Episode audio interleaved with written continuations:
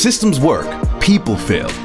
This is the Advisor Mentorship Podcast, proven systems and processes for the 21st century advisor with Jeremy Hauser. In today's crowded marketplace, advisors must find a way to differentiate themselves from the competition. Learn how to elevate your game and accomplish incredible feats as Jeremy teaches you proven systems and processes to successfully build a 21st century advisory practice and discover how developing a work life balance is not only possible, but achievable.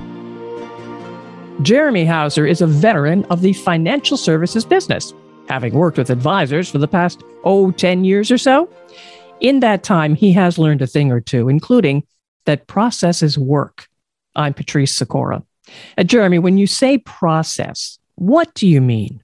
Processes is definitely something over the last decade I've started to establish with a lot of my advisors. Not only are processes very key on success, but I would say systems too, with regards to the advisors that I've found have actually grown their business each and every year. But don't get me wrong, just because you have a process doesn't mean necessarily you're going to be successful because uh, that's that's definitely the the confusing part of it. But if you have a key process that seems to get you the end over year results of what you're trying to strive to to get, each and every year as you're growing your business. The good news about having a key process for what you're doing in any industry, not just the financial industry, but it's something you can go back to and you can tweak, it's kind of like a baseball swing or a golf swing. It's it's the foundation of your business, and then you can go in, hire somebody. You can work on the mechanics to make sure your process, your swing, is going to work to get you the results that you want each and every year. So that's something I find pretty beneficial. All right. So, so you really don't need technology for process, right? Depends. So 10 years ago, I would definitely say in the financial industry, we used to to the extent of sending out contracts so advisors that are meeting with customers each and every day kind of if you can go back to something everybody relates to once you buy your home, uh, about 70 to 75 pages of paperwork that you're going through and, and oh, filling yeah. out. Oh, uh, yeah. sign here, sign here. And by the end of it, you have no idea what you're signing. Kind of feels that way. And that's what a lot of these advisors were doing 10 years ago is having to go through these big bulks of paperwork. And nowadays, due to technology, innovation, a lot of things, not just for the consumer to be more efficient and for the advisor to be more efficient. It's easier to do these applications online, and these signing documents can take five to 10 minutes, as opposed to usually it would take an hour for an advisor to complete forms. Um, marketing side of it as well too with technology that's a whole other animal itself but yeah definitely people are going to need technology to continue to innovate and stick out in front of their competition to attract new new clients in our industry. At this point in time, I would think technology is pretty. It, it's everywhere. Everybody needs it, as you said. It's an, it's improved speed at least in some areas. But does technology sometimes get in the way? I would say it could. It depends on. It really depends on the individual themselves. So, uh, not the the person, especially if we're talking about financial advisors here, uh, the individual that just wants to stick to what's worked for the last 20 to 30 years of their career. Um, if you don't adapt, uh, you do. It seems to, I do seem to find people that struggle in the, the growing their business each and every year, day over day, year over year, if they aren't adapting to technology uh, with regards to getting in front of new people? How do you stay in front of your clients? How are you making sure that you're maximizing and leveraging your time efficiently?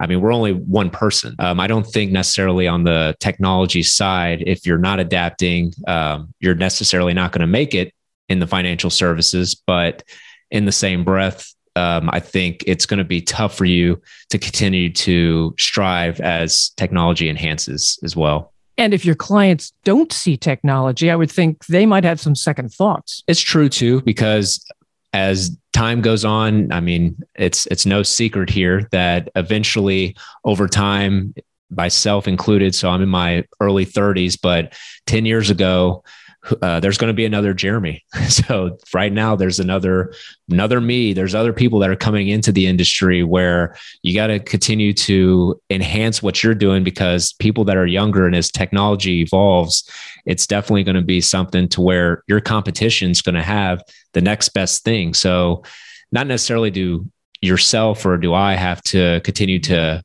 adjust and bring all that technology into our processes and systems, but you do want to make sure that you at least know what's out there because customers of yours are going to want to know what the latest and greatest is. And if you're not providing that to them, they're going to go somewhere else to maybe a competitor of yours. Does the technology overshadow the human part, the people part? Do we still need people? We're always going to need people. Now, I could be something uh, I, I could be considered wrong, I guess, in the future. A robot will tell you to that answer if um, if that's the case. But I, I really feel like we're here on this earth to serve, and you need people to do that. So just imagine real life scenario here, you or I or anybody listening, you're looking on your phone, and especially with finances, you're looking at your TD Ameritrade account, your Schwab account, your I mean, if you have Robinhood, your Robinhood account, whatever it may be. And back in 2020, from January to March, the S&P 500 dropped a little over 30% in that time frame. So could you just imagine the emotions that the individual was going through during that time frame and to rely on a robot to help you with those emotions and guide you not to do the wrong um, emotional behavior when it comes to financing that's why I think it's it's always going to be you're going to need people there to help. Going back to a reference I've used before, be kind of those bumper bumper when you're bowling out there. If you're actually at the bowling alley, uh, you need somebody to keep you in your lane and make sure you're not doing something out of the ordinary for that. All right. All that all having been said, why do advisors work with you and InsureMark? So InsureMark's been around for 38 years as of July for 2021. I think a little elaboration on the the people. Um, our family culture has definitely gravitated a lot of the right fit of advisors to InsureMark. Those that are definitely looking to better themselves each and every day, being a part of a good culture and not always being the the the best person in the room. I guess you can say, yeah, on the business side is one thing. We always look at numbers, but I think advisors really gravitate to systems and processes that are working. And if they can get ideas from people on the other side of the country from them and it can bring some value to their business, I think overall that's why people work with InsureMark. Surely employees are fine. The systems we have work, but really that family culture is something different. So you can have a group in Tennessee who now, thanks to the relationships with us here at InsureMark or myself, and maybe I have an individual that has a similar practice out in California or even in Boston, Massachusetts. These individuals get to know one another on some of the trips that we may do or some of the business planning uh, live events that we may host here at our company. And over that time, they become good friends. And now all of a sudden, they're expanding. They're better than bettering themselves, not just as advisors, but also people, because friendships definitely help people get through the toughest times. Do you find that those relationships build over time? Uh, do they? Do they? I mean, being distant from each other, geographic distances make it difficult. But does it make them stronger relationships, or do they fade? think it I think it strengthens it. Um, what's that saying? It's like uh, you're gonna have to help me on this one. Absence makes the heart grow. See, fonder. that's why I use your verbiage. so I, I, really do think that that's a huge thing with in our industry because these advisors, especially the ones I talk to each and every day, from the mom and pop shop. So just one man doing everything, uh, one woman, no assistant, or those that have maybe five employees. I mean, they're on an island out there. So they want to know what the competition's doing. They want to get better each and every day. So when they get an opportunity every three months, six months to a year to now get in front of people that they've had great success with. They know that they're thriving. They see their numbers each and every year. It's definitely just kind of a, a good, just checking your six, kind of to use a, a pilot phrase, but to check your six to make sure that am I working? Am I am I growing efficiently and something to scale with, but also still share the the same habits and same uh, camaraderie within that and culture. All right, tell me about your AMP program, your advisor mentorship program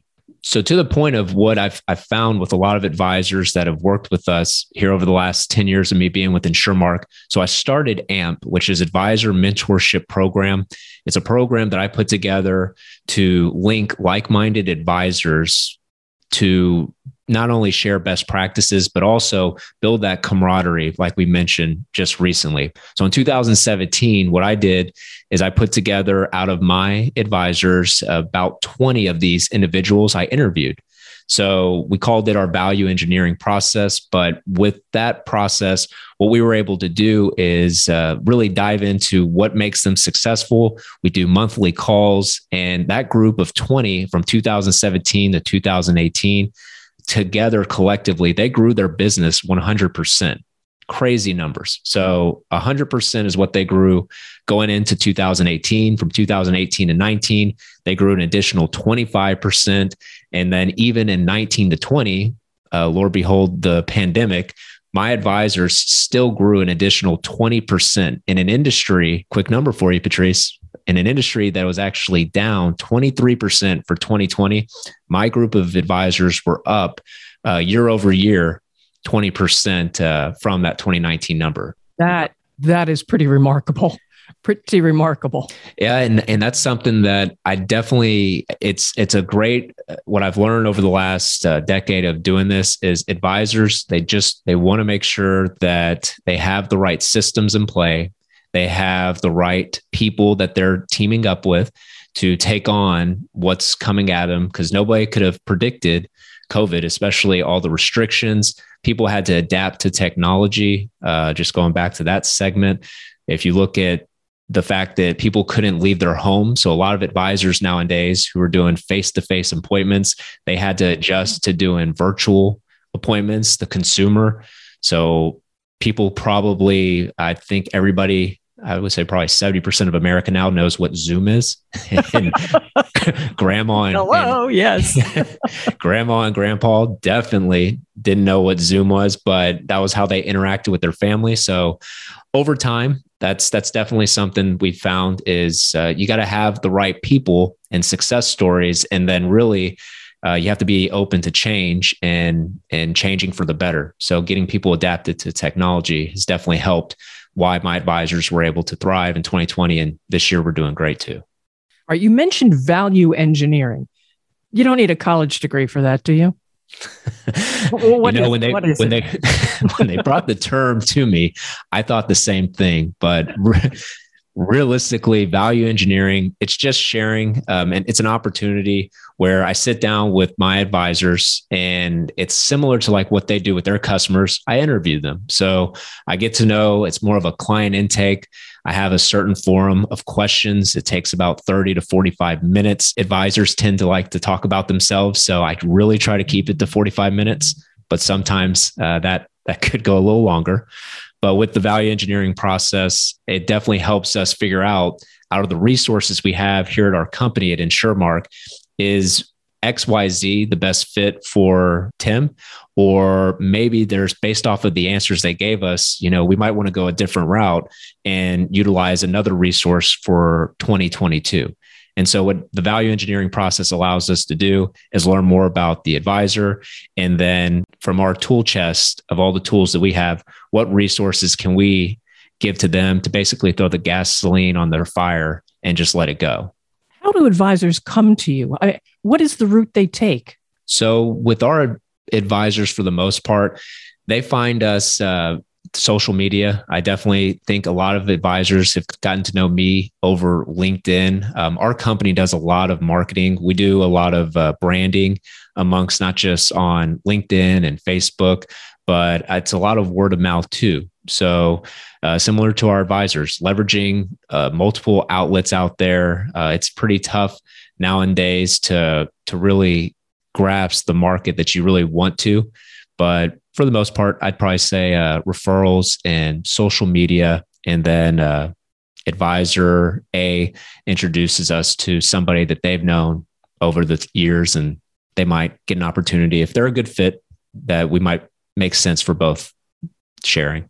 About what percentage of advisors who approach you actually stay with you?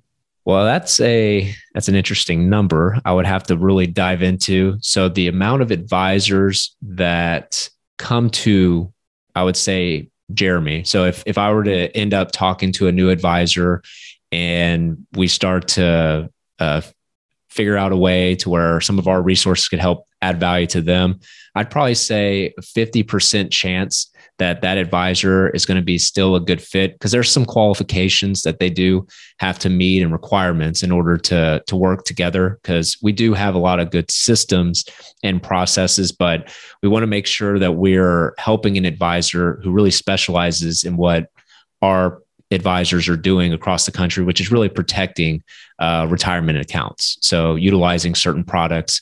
And it's not for everybody, but we find that the advisors that do fit that niche, if they're RIAs or insurance only advisors or whomever it may be, uh, we do have a pretty good opportunity to add some type of value to their business. It just depends on what that what that tool might be. Is there something we haven't mentioned here that you'd like to make sure advisors know about your uh, your mentorship program or your program all told? One thing I, I, would say is in 2020, which was definitely a very challenging year. I feel like even in my young uh, 33 year life, uh, I feel like last year I worked uh, a lot harder, a lot more, just trying to make the most out of last year in 2020 and the thing that I really realize amongst my advisors is it's all about having that camaraderie and making things simple. So I ended up investing in myself and I invested in the advisor mentorship program for my advisors. And what I mean by that is due to the fact that a lot of advisors were learning technology, I actually created a one stop shop for those advisors to go to a resource library. And within that resource library on the page, everybody has a login. They have an opportunity to now hear recordings from other successful advisors. They see what other advisors are using out there in the marketplace at point of sale, what kind of uh, literature they're using with customers that's helping them. So I really think last year was a, a difference maker of what helped me thrive and helped my advisors thrive is because they knew that they had a good team supporting them and we're always looking for the next best thing and being open-minded to providing um, an additional thing for each and every advisor, even if they're not they're not comfortable with change, which nobody is. No, it's it's difficult to accept, uh, but knowing somebody has your back, that's half the battle right there. So, Jeremy, how can people reach you? They can reach me on LinkedIn. Um, I, I feel like I've mentioned that a couple times, but I think that's where a lot of advisors, just by following or connecting with me there, I provide a lot of the material that I talk to my advisors about on LinkedIn. So that's a good free resource for them. Or they can just go to uh, the www.advisormentorship.com website and feel free to check out the video or click learn more and we can send you an introduction kit to any resources that we reference on these uh, type of podcasts all right jeremy thank you so much. Jeremy hauser the host of this advisor mentorship podcast. And there is much more to come in this show so make sure you follow or subscribe to get the latest episode. And of course share with colleagues and friends. They'll appreciate that. I'm patrice sikora and let's talk again later. Thank you for listening to the Advisor Mentorship Podcast with Jeremy Hauser. Click the follow button to be notified when new episodes become available and connect with Jeremy on LinkedIn to stay up to date. If you would like to request our introduction kit, feel free to check out www.advisormentorship.com and click on Learn More. The information covered and posted represents the views and opinions of the guest and does not necessarily represent the views or opinions of InsureMark. The content has been made available for informational and educational purposes only.